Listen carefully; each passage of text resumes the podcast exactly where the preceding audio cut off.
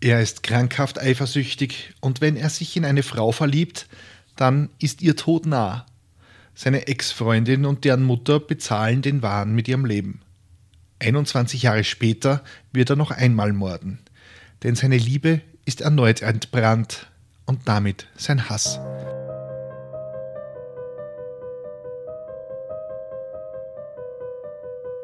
Willkommen bei Mörderisches Österreich, dem Podcast über historische Kriminalfälle aus eurer Umgebung.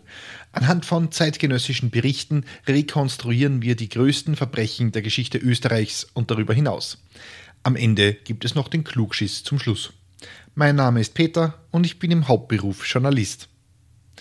Ich habe mich von der Feier zur 50. Episode einigermaßen erholt und wollte eigentlich versprechen, dass jetzt die blöden Witze über St. Pölten aufhören.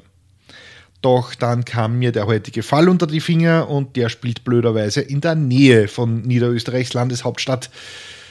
Naja, was soll ich machen? Da bin ich wirklich machtlos. Es geht ja das Gerücht, dass St. Pölten nicht existiert und dazu kann ich nur sagen, ich war dort. Es sollte nicht existieren. Egal, genug jetzt. Heute geht's ins schöne Niederösterreich und zwar in den südlichen Teil davon. Dabei handelt es sich um mein Heimatbundesland, aber auch irgendwie nicht. Denn unser heutiger Fall spielt in dem Teil des Bundeslandes, der sich südlich der Donau befindet. Und wer schon einmal vom Wald oder Weinviertel aus den Fluss überquert hat und versehentlich in Tullen gelandet ist, weiß, das ist wirklich eine andere Welt. So wie unser Fall heute beweist. Der ist ziemlich grausam und auch wieder voll mit allem, was eine gute Episode von Mörderisches Österreich aus den 70er Jahren ausmacht. Also eine Episode, die in den 70er Jahren spielt. Eine desinteressierte Polizei, eine Justiz, der man den Reformbedarf ziemlich anmerkt, Schlamperei und ein bisschen Behördenversagen, sprich ganz, ganz großes Kino, das eigentlich ziemlich lustig wäre, wenn der Fall nicht so tragisch daherkommen tät. Naja, gehen wir's los.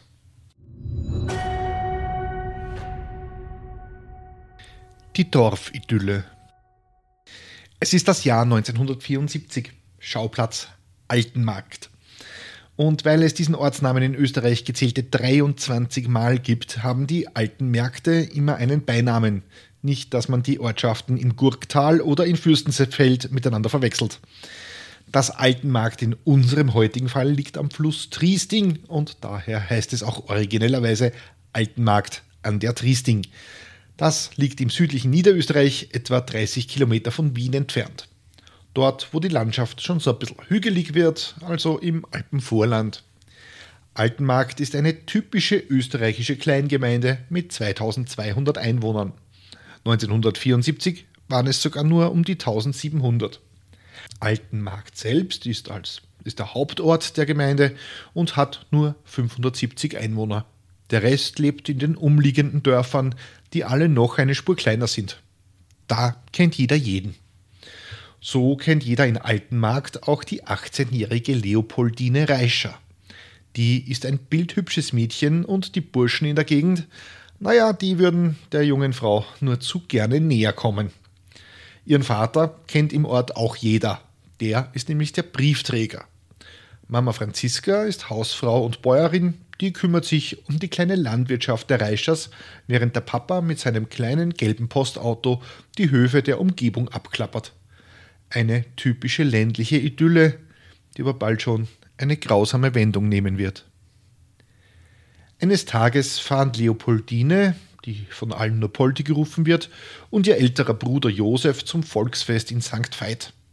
St. Veit gibt es in Österreich gezählte 17 Mal, weshalb die gleiche Regel wie bei Altenmarkt gilt.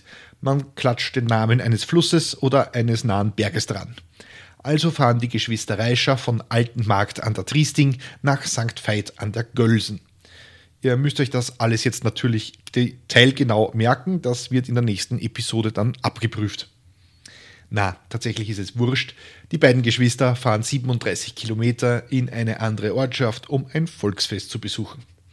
Falls es euch interessiert, ja, das ist ganz in der Nähe von St. Pölten und wie ich schon eingangs erwähnt habe, darüber mag ich jetzt nicht reden.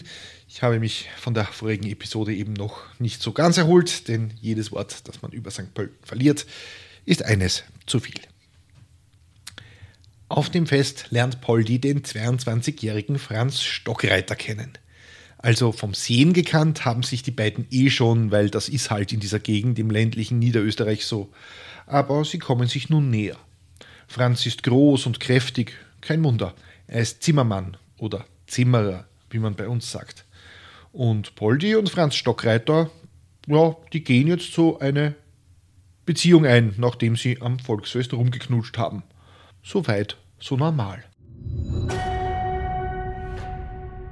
die krankhafte Eifersucht des Franz S. Allzu lange dauert die Beziehung allerdings nicht, denn Franz ist krankhaft eifersüchtig und er versucht, Poldi zu kontrollieren, wo es nur geht. Die beendet die Beziehung deshalb auch recht schnell, doch Franz will das gar nicht erst akzeptieren. Er beginnt jeden Schritt seiner ehemaligen Geliebten zu beobachten und er verfolgt sie, wo auch immer sie sich aufhält. Er fährt Poldi sogar bis in die Krankenschwesternschule nach bis ins fast 500 Kilometer entfernte Innsbruck, der Hauptstadt von Tirol. Ja, das ist jenes Innsbruck, das man nur über Deutschland erreicht, weil der Weg innerhalb Österreichs viel zu kompliziert wäre. Immer wieder lauert der 22-jährige Franz der 18-jährigen Poldi auf und bedrängt und belästigt sie. Irgendwann hat Poldi genug und sie geht zur Polizei. Dort ist man wenig interessiert an den Problemen eines 18-jährigen Mädchens und Stalking war damals noch keine Straftat. Wenn sie einen Havarer loswerden wollen, dann lassen sie sich einen anderen Schmäh einfallen, ist die lapidare Antwort der Polizisten. Für alle, die das jetzt nicht verstanden haben, Havara ist ein österreichisches Universalwort für einen männlichen Freund. Die Polizei sagt dir also, Mädel, wenn du den Typen loswerden willst, dann lass dir selber was einfallen, aber dafür sind wir nicht zuständig. Poldi, die lebt darauf in Angst. Als sie das Gebäude der Schwesternschule in Innsbruck verlässt, lauert Franz schon wieder auf sie. Diesmal bedroht er sie mit einem Messer. Poldi geht erneut zur Polizei. Diesmal wird Franz sogar festgenommen und in U-Haft gesteckt. Tja, aber wie das so ist mit der Polizei und der Justiz der 70er Jahre, sie lassen Franz nach nur wenigen Stunden wieder laufen. Es ist ja schließlich nichts passiert und der Bursche hat halt Liebeskummer. Ja, Mai, wird schon nix sein. Naja, das ist ein tödlicher Irrtum. Der Doppelmord. Poldi hat genug. Sie wollte eigentlich mit einem Freund die Osterferien 1974 in Italien verbringen. Aber aus Angst, dass Franz sie verfolgen könnte, sagt sie die Reise ab und fährt stattdessen nach Hause zu ihren Eltern nach Altenmarkt an der Tristing. Da fühlte sie sich sicherer, Schließlich waren ihr Vater, ihr Bruder, ihre Schwester und Mama Franziska da. Da würde sich Franz schon nicht hintrauen. Doch Franz hat sich erneut an die Fersen seiner Ex-Geliebten geheftet und am 12. April 1974, es ist der Karfreitag, fasst er einen Plan. Wenn er Poldi nicht haben kann, dann soll sie niemand haben. Franz schleicht sich auf das Grundstück. Wann er das gemacht hat, ist noch nicht ganz klar im Nachhinein. Poldis Bruder geht davon aus, dass Franz sich wohl schon in der Nacht in die Scheune geschlichen hat und dort übernachtet hat. Er wartete bis zum nächsten Tag, bis die meisten Mitglieder der Familie das Haus verlassen hatten. Also bis der Papa mit dem Postauto wegfuhr und auch der Bruder bei der Arbeit war. Dann würde er sich Poldi holen, in ihr Zimmer eindringen und sie umbringen. So lautet zumindest der Plan. Es ist gegen 9 Uhr früh, als sich Franz aus dem Versteck wagt und von der Scheune ins Wohnhaus gehen will. Sein Ziel? Poldi muss sterben. Er will sie mit einem schweren Holzprügel erschlagen. Doch gerade als er das Nebengebäude verlassen will, öffnet sich die Scheunentür und hereintritt Poldis Mutter Franziska. Franz hebt seinen Prügel und beginnt auf die 53-Jährige einzuschlagen. Mehrmals schlägt er der Frau gegen den Kopf, doch sie geht nicht gleich zu Boden. Poldis Mutter beginnt laut um Hilfe zu schreien. Durch die Rufe alarmiert, läuft Poldi vom Wohnhaus zur Scheune und will nach ihr sehen. Sie findet ihre Mutter auf dem Boden liegend in ihrem eigenen Blut. Über ihr steht der Zimmermann. Er hebt wieder seinen Prügel und beginnt auf Poldi einzuschlagen, bis sie sich nicht mehr rührte. Die 18-Jährige stirbt in der Scheune neben ihrer bereits toten Mutter. Franz ist von Kopf bis Fuß mit Blut beschmiert. Er geht auf die Straße und hält zwei Autos an. Die Lenker sollen die Polizei verständigen. Ein schrecklicher Unfall sei passiert, erklärt der kräftige junge Mann. Doch er erkennt, dass ihm die Geschichte keiner abkauft und er rennt davon. Minuten später heulen Polizeisirenen. Der Vater, als Briefträger immer bestens informiert, erfährt, dass bei ihm zu Hause etwas passiert sein muss. Er fährt mit seinem Postauto zurück zu dem kleinen heimatlichen Gehöft. In der Scheune findet der Postbeamte in einer riesigen Blutlache die grauenhaft zugerichteten Leichen seiner 18-jährigen Tochter und seiner Ehefrau. Auf dem Boden des Schuppens, neben den beiden Toten, entdeckt der völlig geschockte Mann eine abgetragene, schäbige Kappe. Es ist die Kopfbedeckung von Franz Stockreiter, wie der Mann sofort erkennt. Der Mörder selbst ist auf der Flucht, doch nicht lange. Die Polizei hat einen Namen, eine genaue Personenbeschreibung und so blutverschmiert wie Franz Stockreiter war, kann der eigentlich nirgendwohin, ohne sofort Verdacht zu erregen. Nur wenige Stunden später, noch am Abend des Karfreitags, wird Stockreiter verhaftet. Er war zu Fuß von Altenmarkt nach Hafnerbach, Nostach und Alland bis nach Heiligenkreuz geflohen. Rund 14 Kilometer vom Tatort entfernt klicken gegen 17.30 Uhr die Handschellen. Franz Stockreiter, der Doppelmörder, wird verhaftet und diesmal entkommt er der U-Haft nicht mehr. Der Prozess. 14 Monate vergehen, bis Stockreiter der Prozess gemacht wird. Vor dem Landesgericht Wiener Neustadt gesteht er die Tat in allen Einzelheiten. In allen grauenhaften Details schildert er, wie er zuerst die Mutter und dann die Tochter erschlagen hat wie er sich schon Tage vorher einen Plan zurechtlegte, wie er Poldi in ihrem Zimmer ermorden würde, wie er ihr tagelang gefolgt ist, wie er sich in der, in der Scheune versteckte und auf den idealen Zeitpunkt der Tat wartete. Warum er auch die Mutter erschlagen hat? Schließlich hätte er die zierliche, fast 60 Jahre alte Frau wohl auch anders überwältigen und ruhig stellen können.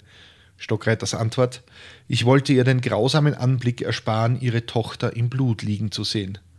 Oh, das ist aber sehr rücksichtsvoll von ihm. Das Motiv seiner Tat war einfach erklärt. Wenn ich sie nicht haben kann, soll sie keiner haben.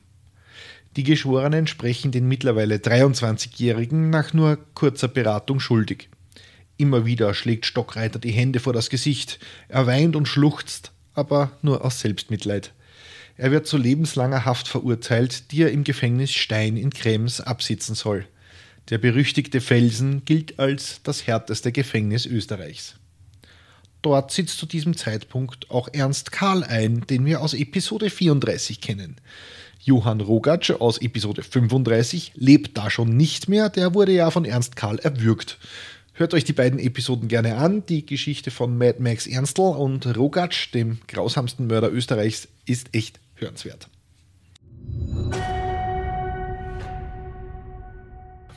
Die Wahnvorstellungen. Doch Franz Stockreiter ist zunächst in der Haft völlig unauffällig. Er ist sogar so etwas wie ein Musterhäftling. Zumindest die erste Zeit lang. Denn Franz beginnt nach 14 Jahren im Gefängnis plötzlich Wahnvorstellungen zu entwickeln. Poldi, die 18-jährige Geliebte, die er aus Eifersucht erschlagen hat, erscheint immer wieder vor dem Fenster seiner Zelle und winkt ihm zu. Seine Wahnvorstellungen werden so schlimm, dass Stockreiter in die Sondervollzugsanstalt nach Göllersdorf verlegt wird. Das ist eine Anstalt für nicht zurechnungsfähige, geistig abnorme Rechtsbrecher in Niederösterreich. Stockreiter wird dort über Jahre hinweg therapiert. Trotz seiner Fantasien werden dem Häftling von der Gefängnisleitung immer wieder Freigänge zugestanden, um ihn auf die Zeit nach der Haft vorzubereiten. So kann Stockreiter ungehindert Fußballspiele oder auch Prostituierte besuchen, wie Alexandra Wehner in ihrem Buch Spuren des Bösen schreibt. Der Gefängnisinsasse schreibt regelmäßig Antworten auf Inserate in sechs Magazinen und lässt sich die Antwortbriefe der kontaktfreudigen Damen auf eine Chiffre-Adresse schicken, um sich dann bei der nächsten Gelegenheit, also bei einem seiner Ausgänge, mit diesen Brieffreundinnen zu treffen und zwar in einem Stundenhotel in Wien-Neubau. Doch diese relative Freiheit des Lebenslänglichen führt bei ihm dazu, dass er nicht mehr ins Gefängnis zurückkehren will. Ich fuhr auch mit Fernfahrern quer durch ganz Österreich. Dennoch waren diese Ausgänge eine enorme Belastung für mich, weil es immer schwerer fiel, zurück in die Zelle zu gehen, wird Stockreiter später aussagen.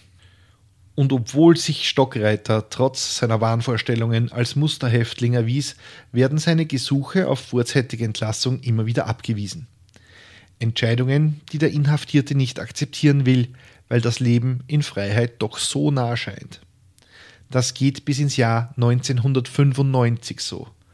21 Jahre ist Stockreiter da schon eingesperrt. Darüber haben wir schon mal gesprochen. In Österreich ist es extrem schwer, aus der Sonderanstalt entlassen zu werden, wenn man einmal drinnen ist. Was hauptsächlich daran liegt, dass niemand die Verantwortung übernehmen will, wenn doch einmal etwas passiert. Außerdem sind Gefangene hier nicht zum Absitzen der Strafe, sondern eigentlich zur Therapie. Und diese kann eben deutlich länger dauern als eine Haft. So auch bei Stockreiter. Normalerweise wäre er nach seinem lebenslänglichen Urteil wohl schon draußen. Aber wie gesagt, er sitzt im Jahr 1995 immer noch im Gefängnis. Er kann jedoch seine Entlassung kaum noch abwarten. Im Gefängnis ist er als Hausarbeiter tätig. Er ist damit also einer der wenigen Insassen, die für die Systemerhaltung eingesetzt werden. Stockreiter ist handwerklich geschickt und deshalb so etwas wie der Hausmeister in Göllersdorf. Zu seinen Aufgaben gehört es auch, den Müll rauszubringen. Und dort findet er im März 1995 etwas, das ihn völlig durchdrehen lässt. Die Akten und die Kettensäge. Stockreiter bringt also an einem Tag das Altpapier nach draußen. Darin fällt ihm plötzlich sein eigener Name auf einem der Papiere auf. Es handelt sich wohl um Kopien seiner Gefängnisakte. Er liest sich das Papier genauer durch und findet darin eine negative Beurteilung seines Charakters. Jetzt ist sich Stockreiter sicher. All seine Chancen auf eine Freilassung sind dahin. Er wird das Gefängnis nie verlassen können.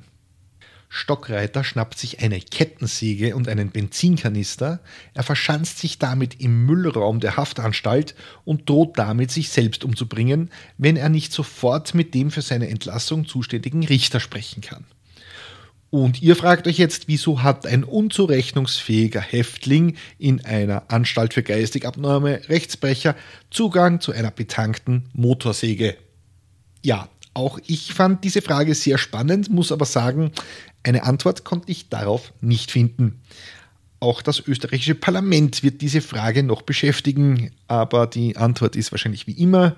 Bei uns in Österreich ist das halt so, da kann schon mal so ein Motorsagel unbeachtet im Häfen rumliegen. Ja, mei. Stockreiter droht also mit Selbstverstümmelung und hat sich verschanzt.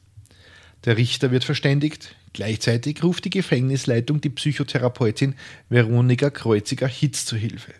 Sie kennt Stockreiter von vielen Therapiesitzungen sehr gut.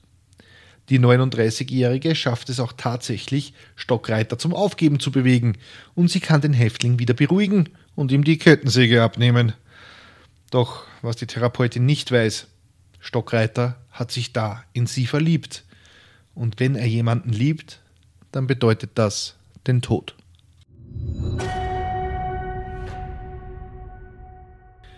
Der dritte Mord. Zwei Wochen nach dem Vorfall mit der Kettensäge besucht die Psychotherapeutin ihren Patienten in seiner Zelle. Die beiden unterhalten sich wie immer und im Gespräch erwähnt, erwähnt Kreuziger Hitz, dass sie eine Weiterbildung anstrebt, denn sie möchte selbst Gefängnisleiterin werden. Dafür muss sie einen einjährigen Lehrgang besuchen, um sich als Direktorin qualifizieren zu können. Schon in wenigen Wochen geht es los und deshalb müsse sie die Haftanstalt jetzt für einige Zeit verlassen. Das alles erzählt sie Stockreiter, der heimlich in die Mutter eines 13-jährigen Sohnes verliebt ist. Das ist zu viel für ihn. Er kann es nicht ertragen, dass ihn seine, naja, Geliebte verlässt. Stockreiter springt auf und zieht ein Cuttermesser, das er einige Tage zuvor im Müll gefunden hat und das er ungehindert mit in die Zelle nehmen konnte. Er stürzt sich auf die Frau. Diese schreit um Hilfe. Ein Gefängniswärter eilt heran und will helfen. Er ist aber zu langsam. Vor den Augen des Beamten sticht Stockreiter auf sein bereits bewusstloses Opfer ein. 32 Mal sticht Stockreiter auf die Therapeutin ein, bevor er überwältigt werden kann. Veronika Kreuziger-Hitz verblutet noch in der Zelle ihres Patienten. Stockreiter wird wieder vor Gericht gestellt und für den Mord an der Therapeutin noch einmal zu lebenslänglicher Haft verurteilt. Drei Menschen mussten sterben, weil Franz Stockreiters krankhafte Eifersucht in einen Wahn umschlug. Der Mord an der Therapeutin gilt als der einzige derartige Fall in Österreich und schlug 1995 enorme Wellen. Unter anderem wurde die Schwerpunktsetzung in der Justizanstalt Göllersdorf verändert. Früher stand eine möglichst unbeeinträchtigte Therapeuten-Klientenbeziehung im Vordergrund. Mittlerweile wird mehr auf den Schutz des Personals geachtet. So werden die Treffen optisch überwacht und Therapiesitzungen finden nur noch in Räumen statt, in deren Nähe sich Justizwachebeamte aufhalten. Franz Stockreiter ist übrigens noch immer am Leben und wird bis zu seinem Tod in Haft bleiben. Ungeklärtes. Noch eine kleine Anmerkung. Wenn ihr den Fall googelt, werdet ihr schnell herausfinden, dass oft dort der Ort Weißenbach an der Triesting ange angegeben wird. Das steht auch so auf Wikipedia. Laut meinen Recherchen ist das aber falsch. Man kann online sogar ein Foto des Hauses von Poldi finden, das eindeutig an der Ortseinfahrt von Altenmarkt steht. Außerdem gibt es mehrere Widersprüche, was den Tathergang selbst angeht. So ist unklar, ob Stockreiter sich wirklich schon am Vortag in der Scheune versteckt hat oder erst am Karfreitag beim Haus ankam, was letztlich aber egal ist. Auch wie die Zeugen auf den Mord aufmerksam wurden, ist unklar. Manche Quellen sagen, Stockreiter habe Autofahrer selbst informiert und versucht, einen Unfall vorzutäuschen. Andere Quellen besagen, dass Passanten auf die Hilfeschreie der Opfer aufmerksam wurden. Klugschiss zum Schluss. Hoppalas im Häfen. Na was für ein Fall. Häftlinge haben Zugriff auf Messer und sogar Motorsägen. Das ist doch sicher ein einmaliges Vorkommnis und sonst ist in den österreichischen Gefängnissen alles ordnungsgemäß, oder? Naja, äh, fast. Also eigentlich passiert ständig irgendwas. Aktuell sind ja, glaube ich, fünf Personen aus dem Gefängnis ausgebrochen. Deshalb gibt es jetzt die Order, dass Häftlinge bei Arztbesuchen keine Turnschuhe mehr tragen dürfen, weil sie damit den Justizwachebeamten auf der Flucht sportlich überlegen sind. Nein, ich habe mir das nicht ausgedacht, das war so erst letzte Woche in den Nachrichten zu lesen. Aber sonst ist doch alles gut, oder? Naja, also es gab mal einen kleinen Vorfall während der Freizeitgestaltung im Gefängnis in Hirtenberg. Drei Häftlinge hatten da sowas wie Freigang und die durften einen Ausflug machen. Und zwar in einen, naja, also in den Saunaclub, also ins Puff. Aber sie wurden eh von einem Wachebeamten begleitet, also alles gut. Äh, nachdem ein Schwerverbrecher die dortigen Annehmlichkeiten genossen hat, äh, nutzte er halt die Chance des allgemeinen Trubels. Ich meine, ihr wisst schon, viele nackte Leute, Handtücher, Bademantel und so und verschwand auf Nimmerwiedersehen. Ja, gut, kann passieren. 1994 kam es zu einer besonders kuriosen Situation. Ein Häftling, ein IT-Spezialist oder wie man damals sagte, EDV, arbeitete im Gefängnis selbst in der EDV-Abteilung der Haftanstalt. Und wie das eben so ist, und das ist auch heute noch so, wenn einer mit einem Computer umgehen kann, gilt er schnell als Zauberkundiger, der da irgendwelche Wunder vollbringt. Und weil niemand verstanden hat, was der IT-Spezialist da eigentlich macht, wurde er auch in Ruhe gelassen. Also ein bisschen zu sehr in Ruhe gelassen äh, ähm, ist es dann nämlich gelungen, insgesamt 27 Kartons mit Ausdrucken mit Daten aus dem Strafvollzug aus dem Häfen zu schmuggeln. Und zwar mit einem Fahrzeug der Justizwache. Äh, mit dem ist der verurteilte Mörder nämlich tagsüber zu seinem Arbeit Arbeitsplatz gefahren. Einer Blindenschule in Wien. Gut, dort hat er die Kartons verstaut. Man gesehen werden sie es nicht haben samt Handbüchern und Quellcodes der damaligen IT-Systeme. Upsi. Irgendwann kam die Direktorin der Blindenschule dahinter und fragte mal nach, was sich da in den Kartons so befindet. Und da fand sie eben geheime Justizunterlagen. Ihr kam das ein bisschen komisch vor und sie rief im Gefängnis an, damit die ihre, naja, Top-Secret-Dokumente bitte wieder abholen. Dort wollte man die Papiere aber gar nicht zurückhaben. Also zumindest fühlte sich niemand zuständig. Also blieben die Justizakten in der Wiener Blindenschule liegen, bis die Sache bis zum Justizministerium durchdrang. Hoppala. Ja, und das war sie auch schon, die 51. Episode von Mörderisches Österreich. Na, dass mir der Name noch einfällt.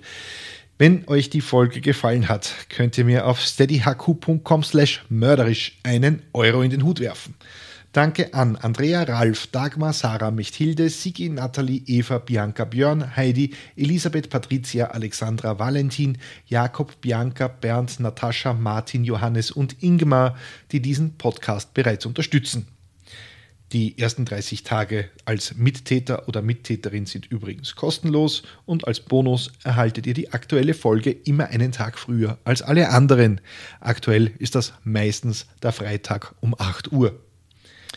Wenn ihr auf Steady den kostenlosen Newsletter abonniert, bekommt ihr noch Bonusmaterial zu den Fällen. Diesmal sind es Fotos vom Täter, die damals in den Zeitungen waren. Wenn ich mir etwas wünschen darf, dann wäre das Feedback zu den Feedback, Feedback, Feedback heißt das, zu den Episoden in Form von Reviews auf Spotify, Apple Podcasts und überall, wo ihr Podcasts bewerten könnt. Fünf Sterne werden mir natürlich am allerliebsten.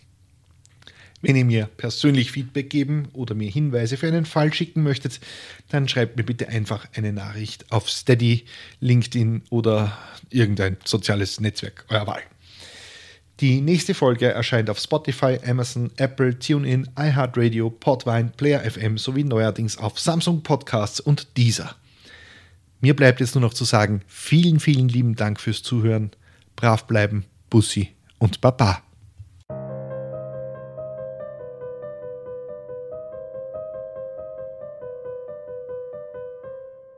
Und bitte stillt keine Akten aus dem Gefängnis und lagert sie in der Wiener Blindenschule. Danke.